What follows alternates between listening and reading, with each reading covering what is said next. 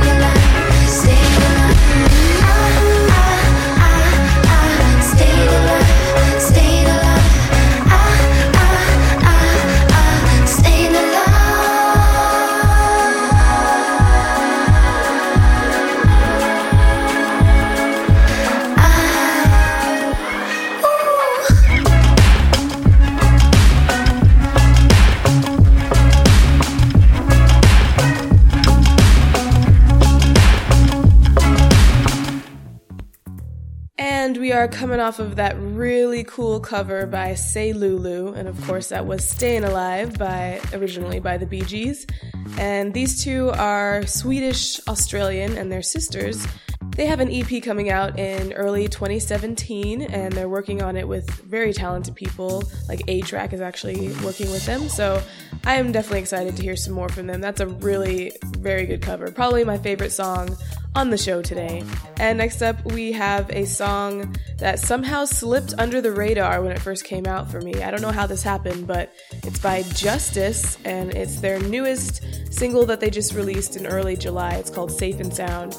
And it's from their forthcoming album, and it's crazy that they haven't even put anything out in five years now. So, this is an awesome song. I'm gonna get right into it. Safe and Sound by Justice.